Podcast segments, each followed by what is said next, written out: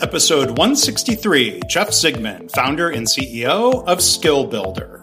There was that trust factor there. You know, when you're someone who's basically like a brother to you, you you trust to a degree that you wouldn't under normal circumstances. I'm Mark Graban. This is my favorite mistake. In this podcast, you'll hear business leaders and other really interesting people talking about their favorite mistakes. Because we all make mistakes, but what matters is learning from our mistakes instead of repeating them over and over again. So, this is the place for honest reflection and conversation, personal growth, and professional success. Visit our website at myfavoritemistakepodcast.com for more information about Jeff and his business, look for links in the show notes in your podcast app, or you can go to markgraban.com slash mistake 163. Thanks for listening. Well, hi, everybody. Welcome to My Favorite Mistake. I'm Mark Graban, and our guest today is Jeff Zigman. He was introduced to me by Rena Friedman Watts, who was a guest in episode 65. I encourage people to go um, check out her episode. Uh, but Jeff describes himself as the business engineer working in software and technology. He's been a tech entrepreneur for 10 years. He's led and built uh, more than 25 software projects from idea to going live, including multi million dollar enterprise software. Uh, he's got an engineering background. He's been a business analyst and he has worked eight years as a chief technology officer. Uh, but Jeff is married uh, with two kids in uh, Quebec. And during COVID, he created uh, another software platform that incorporates learning principles that he's gained um, from 20 years of martial arts practice. So I think it'll be interesting to explore that later. A remote learning system that is uh, more effective than in person training. And um, I, am looking forward to exploring that. His website is skillbuilder.academy. Um, so with that, Jeff, welcome to the podcast. How are you? you. Good, good. Thanks for having me real excited to uh, to have you here. And you know, before we talk about your business, I mean, I think training um, is an underappreciated um, skill and discipline um, that's that's important to businesses and healthcare organizations, and doing that well means so much. So we'll we'll come back to that in a bit. But I'm curious from the different things you've been involved in in your career, Jeff. What would you say is your favorite mistake? A lot, a lot of mistakes, but uh, in terms of uh, favorite, you want me to go uh, say directly what it is, or a bit of a backstory also for context? Uh, you can you can give the backstory. Sure. Okay, so uh, so I've, I've, been doing martial arts for a long time. It's been about twenty years, and um, I don't know if you've ever done any martial arts, but when you okay, so when you uh, something about people um, sweating and bleeding together and fighting together, it it actually brings people close together, creates like a sort of a brotherhood, if you will. Um, so one of the individuals that I uh, had trained with for a long time, we he needed help for essentially building a um, a software company. Probably was in property management. Um, so we got involved in that, and uh, we th- there was that trust factor there. You know, when you're someone who's basically like a brother to you, you you trust to a degree that you wouldn't under normal circumstances. So um, we we got started and we established, for example, what the equity distribution would be and the pay that I would get it, uh, along with that, and so on. And essentially, ended up working about a year and a half without a contract based on trust. And uh, I wanted to make sure that before I got married, the contract was properly in place. And I kept telling him about it and telling it about it.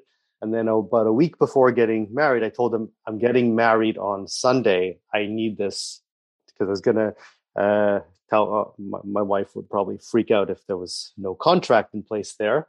And the Friday right before it, he brings me and our other partner into um, into an office with his, his lawyer. He shows the contract and we were just excited to finally get a contract in place because we hadn't had one for a year and a half. And so we signed. And then come a few years later, turns out that there's a lot of lopsidedness to that contract, which had a lot of restrictions, a lot of problems in it, uh, a lot of restrictions in terms of what I can do and limitations and everything. and in the end, I we separated. It caused a lot of problems at that time, like a a real real nightmare for about six months. Um, uh, uh, this is when I had a baby and my wife, and we were freaking out. It, it was it was it was a major issue, and eventually got things sorted out, and I separated from that relationship I- entirely, and I'd say that I never thought of it as my favorite mistake before it was the uh, just a very big, big, horrible situation. But looking back at it, when you asked me my favorite mistake is if I if that hadn't happened, I probably wouldn't have I wouldn't have separated from that relationship. I wouldn't have gone off on my own, and the positive things that have come after from separating from that kind of negativity never would have happened. Wow. So um, yeah, Jeff, thank you for for sharing that. And I think you know there's there's a lot to explore yeah. with, within that story. Um, was was part was was it a mistake to have that sort of that trust based relationship based on something that wasn't in the business realm? Do you think or? Um, I think that the the big the big mistake, which I think everyone can and should learn from here, is doesn't matter what your relationship is with someone, just sign a contract at the beginning before you do any work, before you work on anything. Make sure things are clear in black and white. Um, it helps avoid a lot of problems down the line. And uh, even if you trust each other completely, and even if there, you have reason to do it, people don't have the best memories. And at the very least, you want everything in black and white, clearly defined at the beginning, so that there's there's no oh I can't remember what I can't remember was it this or was it that. Uh, for for me, I my word is actually is better than a contract. Like even re, re, like even if there's no contract, I'll keep to it under any circumstance. But I might not remember exactly precisely what I said six months ago. If it's in a contract, then or even written, then we will be able to see it and oh, okay, that's what I said. Okay, and then, but uh, very important to solidify contracts at the beginning before anything. Yeah. So so other than the issues that became clear later about the contract. Was that working relationship with that person otherwise um, sort of a, a, trustworthy working relationship in, in in other ways? Did you see any red flags, or it was was it just the contract itself? There were numerous uh, there were numerous red flags, both in terms of uh, the relative contributions to actually building the business and in terms of how he dealt with others um, it's kind of like a uh, stab you in the back for a dollar kind of scenario thing. Very, very, very difficult to um, work with and comfortably negotiate thing. Any when, whenever there's any dollar or equity associated with with anything. Yeah. So yeah. So it sounds like there's there's two elements to it. One, like you said, don't go into uh, a business relationship without a contract. And then it seems like there's a second point there of don't sign a lopsided contract. Or how, how did you discover that it was lopsided? I mean, was was there a rush? You described you're getting ready to get married. Did you not go through the contract as, as much detail as you might have otherwise?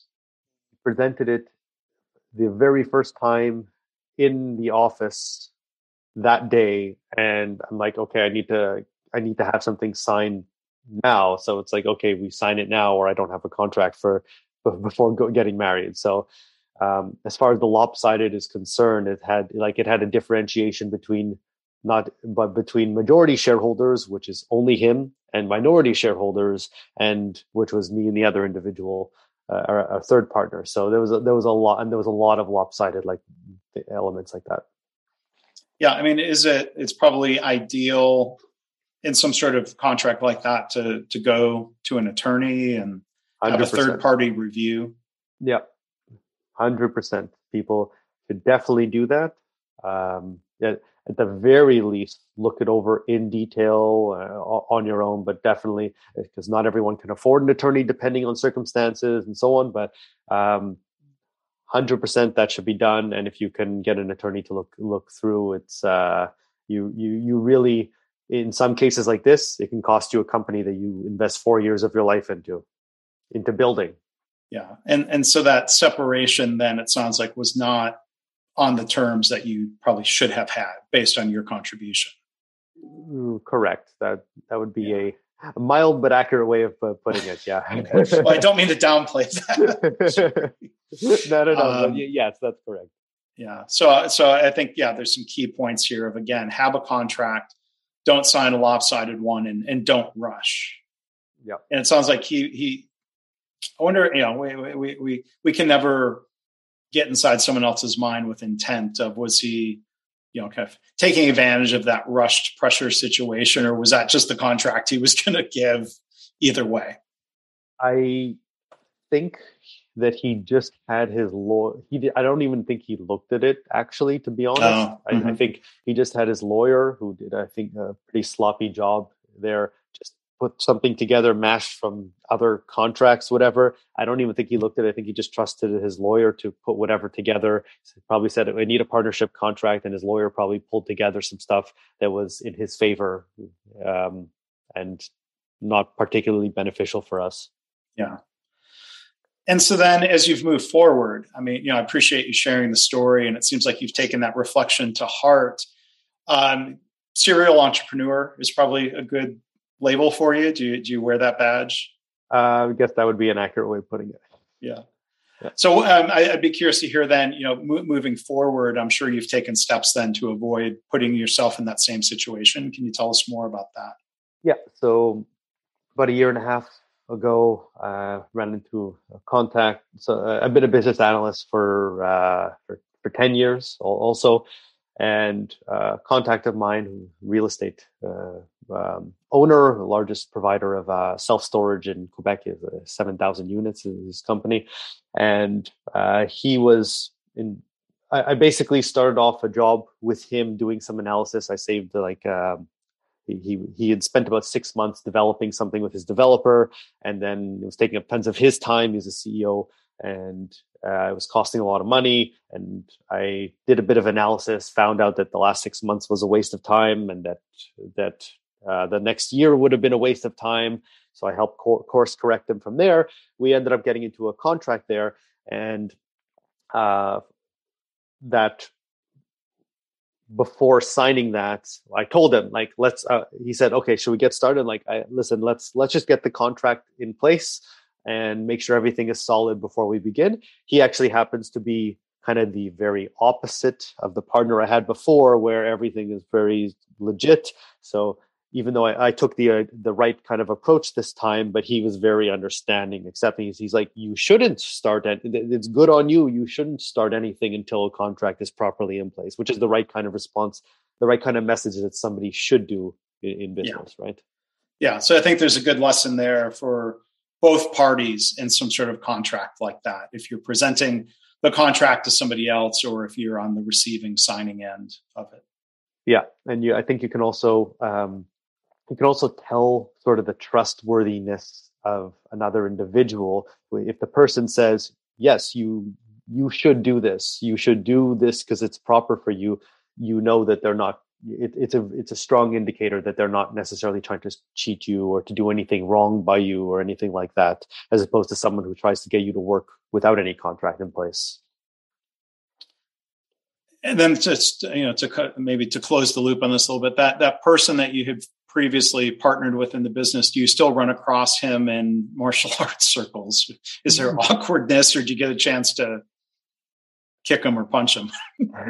there was a time there was a long time where I, I wanted to if I ever if I saw him again, uh, but it turns out that he had had similar bad. Uh, he had similarly done not not to the extreme with my situation, but similarly was not proper. Let's say with other people as well, and um, I have not. He has not come to train pretty much since then. I think because burn your bridges with relationships, it uh, it bites you in the butt afterwards, right?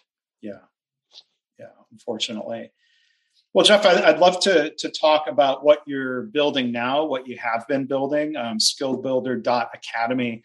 Um, you know, I always like to, you know, sort of try to frame things like this of talking first about the problem that you're solving. Like on the front page of the website, you kind of introduce the idea that training thousands of employees, training a large organization effectively and at scale is so difficult. Why, why is that? So people don't innately are not born knowing how to learn things. And you actually have to learn how to learn. I first learned how to learn through my engineering degree, and then actually even more effectively, I would say, from martial arts. And once you learn how to learn things, you're able to pick up and absorb new skills, new information much, much, much faster. Um, if you've never learned how to learn, you can have the best instructor in the world with the best content in the world that they're trying to deliver you. But if you don't know how to learn, it's going to go in one ear, out the other, and your company can invest millions of dollars in whatever training that they're trying to produce, and most of it's going to go in the garbage. So, what I did there is I tried, I took the principles of how to learn that I knew are needed and essential for human beings to pick up information and I built a software platform to essentially take people through that learning process without them even knowing that they're going through it, so that they're actually learning as they go. And um, the reason that it's so difficult of a problem is because I, I found that there's actually four separate components required for remote learning. Um, and each one of them on their own is difficult, and they all have to work in tandem together I've found, or the whole thing breaks apart. Uh, yeah. Well, and uh, when you say, I think it's interesting, people are born not knowing how to learn things. I, I would suggest, I want to hear your thoughts on this. There's a, a corollary to that, that people are born are not born knowing how to train or teach others. And I've seen, I've been exposed to methodologies that train people on how to be a good trainer. Like you can't just assume that somebody who knows how to do something knows how to teach others. Like I, I view those as distinct things. I'd, yep. I'd, be curious. Uh, how do you view it from that side as being the teacher or the trainer? Yeah, hundred percent. You, you need to.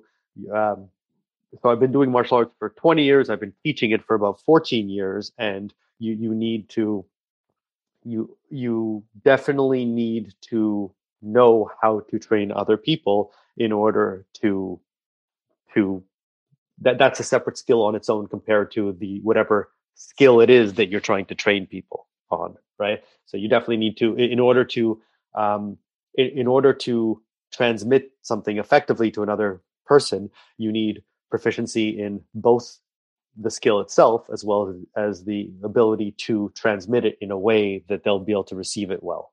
Yeah. Yeah i mean there's an expression i've heard and i think it goes back to uh, World War II era, this expression it gets used in different ways. You know, it says it's paraphrasing.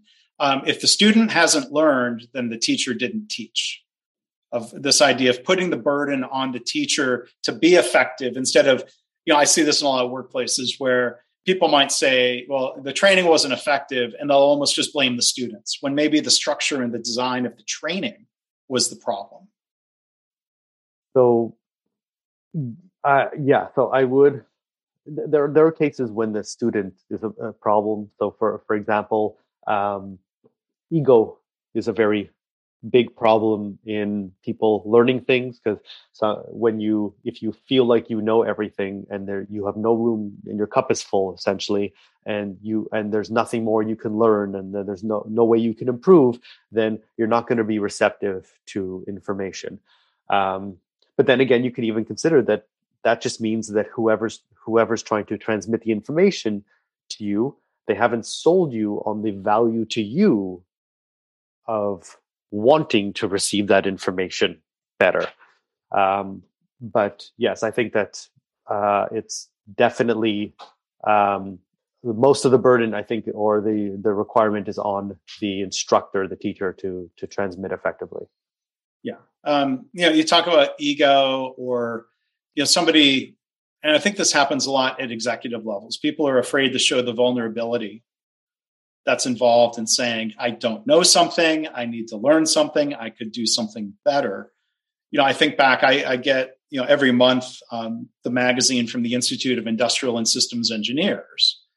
And what, what, what's your engineering background? I, I did electrical, but I'd make Elect- a terrible electrical engineer. okay, but on the on this magazine, and there was some story inside, and you know, on on the edge, the spine of the magazine, it'll show you know the title and the date, and there's a little little synopsis if you wanted to remember which episode was which, uh, which uh, issue was each.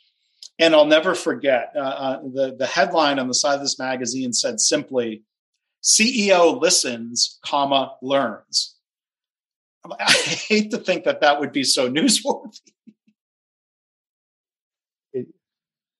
You know uh, the reality is that ego is a so, so there's ego and then there's asking questions. And i think that the majority of people are um, afraid to ask questions a lot of the time partially for fear of looking stupid. And uh, so sometimes uh, and sometimes it's for ego. For me i, I like I luckily don't have that problem a because of martial arts and b because i've been a business analyst for 10 years and everything about being a business analyst is asking a billion questions to try to learn all the ins and outs of how the software for example needs needs to function. And if you miss any details then you're going to end up building the wrong software and it's going to cost a lot of time and a lot of money and that's actually the reality of almost every single software project uh, what happens um, but uh, I, I, when i'm working with a developer for example I, I tell them, and this is a good tip for anyone who's doing anything. If you have to ask another question and I need to spend another five to 10 seconds answering it, that's much better than you not asking the question, making a whole bunch of assumptions, doing wrong things for the next days, weeks, and costing a lot of money and potentially ending us ending up in the wrong place. So for me, I'm, I'm never afraid to ask stupid questions. I think it's I think everyone should ask well, more questions. Yeah, I mean, assumptions can be really uh, deadly to a project or a business if if if those assumptions come from you know some sense of well, I, I know the answer. Well, uh, I would ask what what I'd love the question that comes up in different ways of like, well, what you know, what assumptions are we making? What things must be true for our path forward to have a reasonable path to success? and asking questions and having the humility to do so seems really important. Uh, yeah, I, I think that people don't ask enough questions, and when you don't ask enough questions, then you you you, can't you can't figure out what the end game goal looks like if you don't ask enough questions to it's like it's like having a painting or whatever if or or it's like if you're trying to build a house, for example, and you don't ask enough questions about how many rooms does it have, where, how many bathrooms is it going to have, how many floors, where should this be positioned, where should that be positioned. If you don't ask enough questions, you're going to build the wrong house. If you build the wrong house, it's a lot of time and money that go that, that just went down the drain into doing the wrong thing that could have been sorted out by a little by asking a few more questions at the beginning.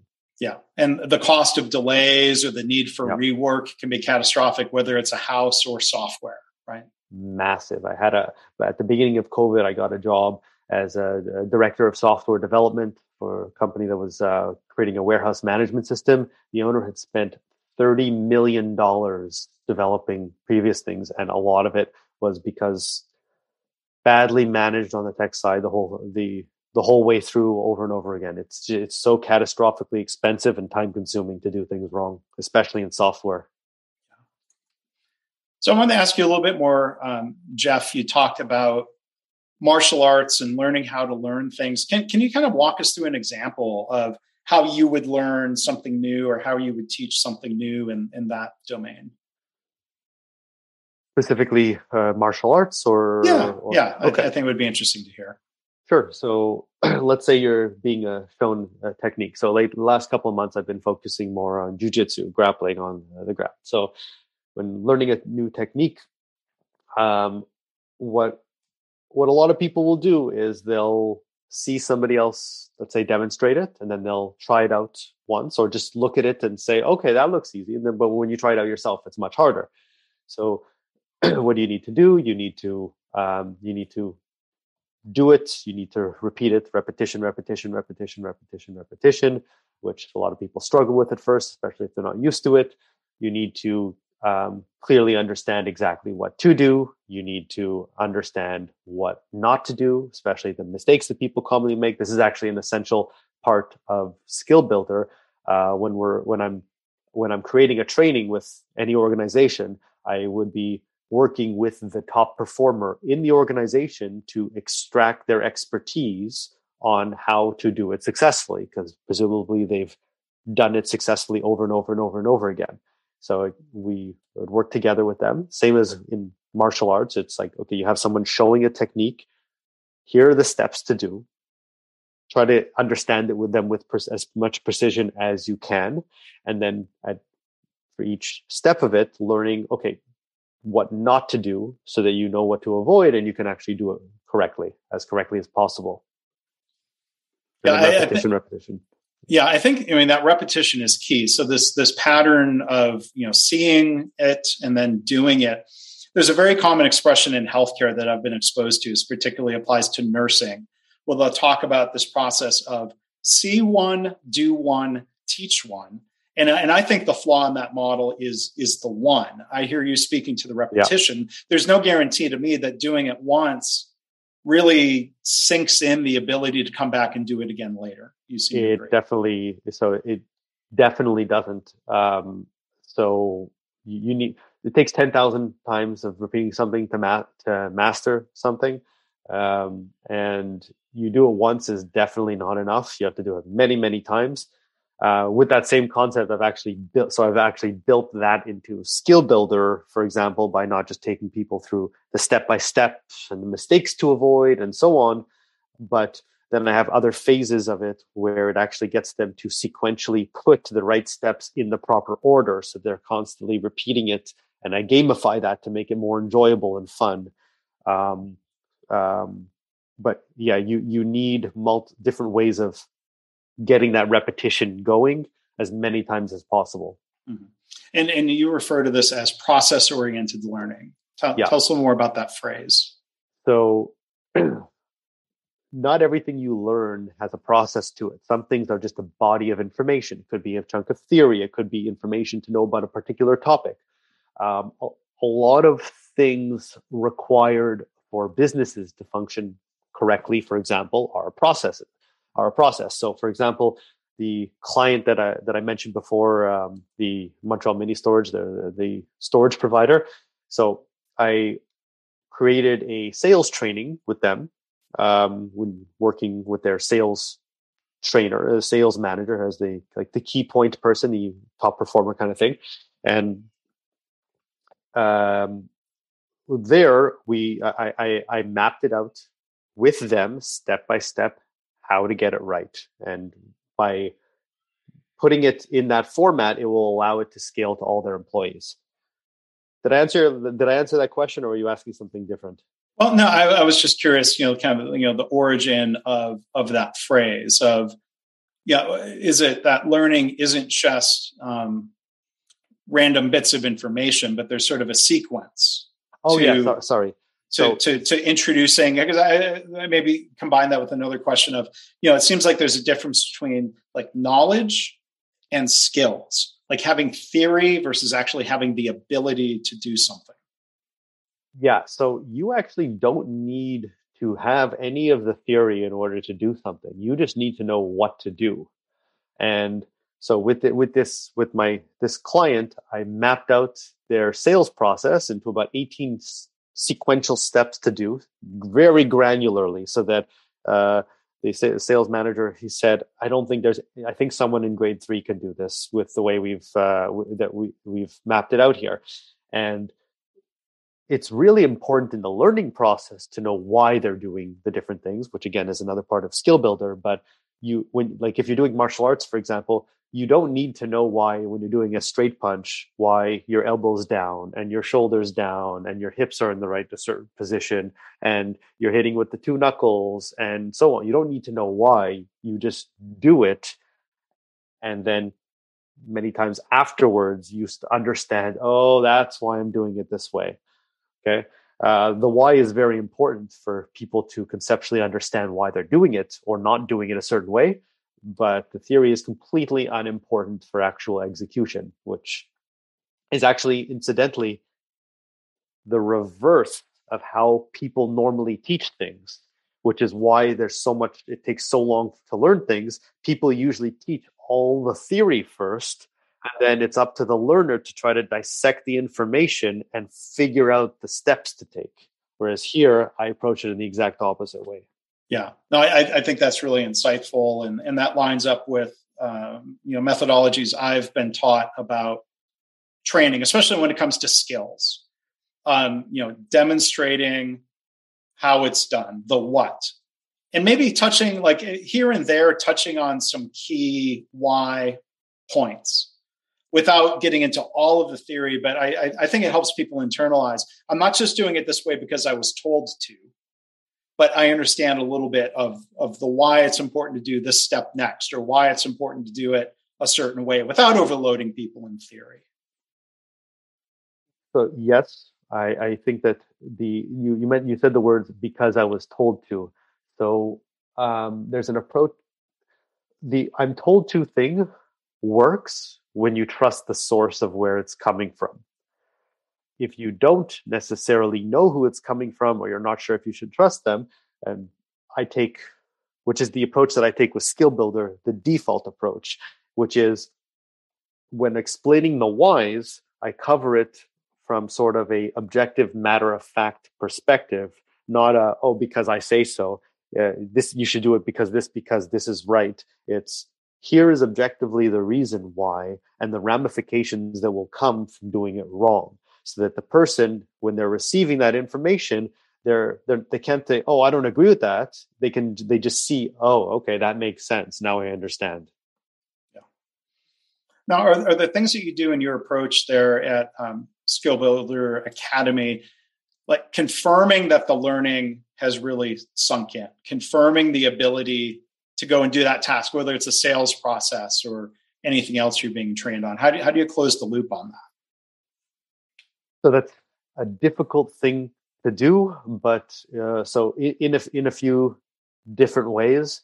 One is as part of the sort of the lear- the multi-phase learning process in the platform. It tests. I have certain things that like gamified that it tests their ability to to, for example, place the the process in the right order, where it, it attributes a score to it. So if they're getting anything less than perfect, then you know that they uh, had trouble with it, and, and so on. Um, but part of the process that I'm um, doing with every client is after we release a version, the let's say the first final version of a training is we test it out in the field, we test it on people, and then see how they actually perform. So if we release it to five salespeople and then we we see okay, it looks like it has solidified their understanding of the process.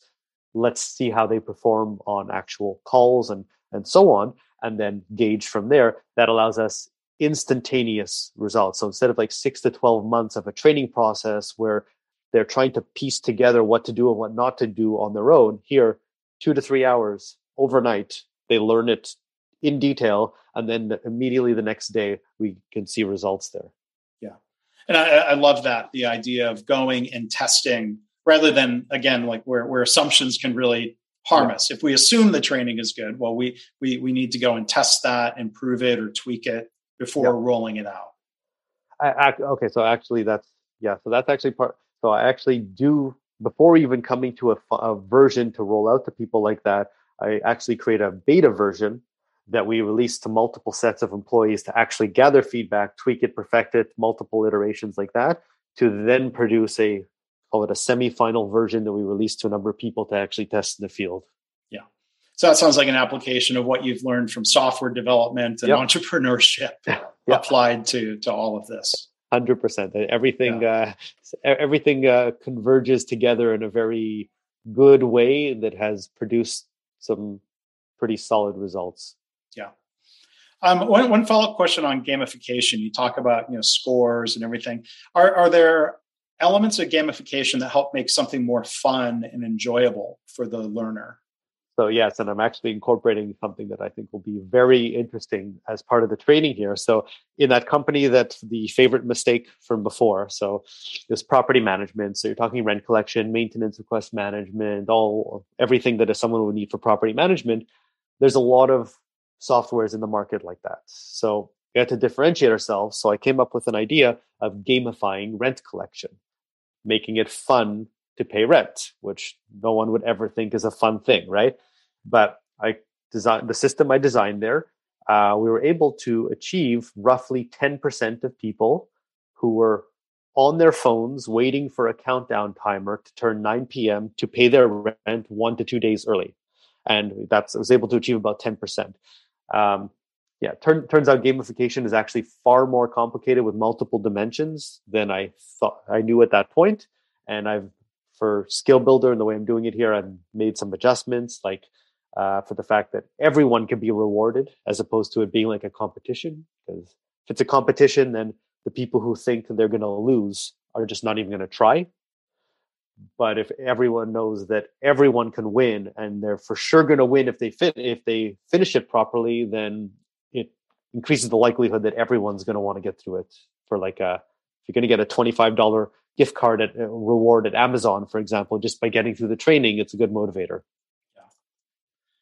Well, uh, Jeff, a lot of great insights from you, from your experiences in, in, in your work. Um, final question about Skill Builder Academy. And again, the website skillbuilder.academy. Who, who primarily are your customers? What types of organizations? So I just recently did sort of a pivot in the last two, one to two months. Um, so I've applied it to police training. I've applied it to mental health and addiction therapist training. I've applied it. I've created a active shooter preparation training that can scale to organizations of any size, thousands, tens of thousands of employees. I think it's actually the only one in the world that can actually provide effective training to, at that scale. Um, but what I'm focused on right right now is um, any organization that is, let's say, medium or large that um, that has any processes where they have lower medium performers that um, where in, turning them into good performers through the increase of their, ter- their technique would amplify either the amount of money they can make or the efficiency of or the the efficiency of how their business is running. So the answer to your question of who are my I, have pivoted to that because I see a huge need in that domain, and I have about ten to fifteen salespeople working for me actively uh, finding uh, contracts like that. So I know that there's a huge need. I just uh, I've only worked with one so far where I did the sales training, and I think there a lot more will come shortly. Yeah, well, great. Well, it's it's, it's important work that you're doing, and I certainly you know, uh, w- wish you success with the business as uh, as you keep moving forward. Thanks for having me. Well, thanks again to Jeff Zigman for being our guest today. To learn more about Jeff and skillbuilder.academy, look for links in the show notes, or you can go to markgraban.com slash mistake 163. As always, I want to thank you for listening. I hope this podcast inspires you to reflect on your own mistakes, how you can learn from them or turn them into a positive. I've had listeners tell me they started being more open and honest about mistakes in their work. And they're trying to create a workplace culture where it's safe to speak up about problems because that leads to more improvement and better business results. If you have feedback or a story to share, you can email me, myfavoritemistakepodcast at gmail.com. And again, our website is myfavoritemistakepodcast.com.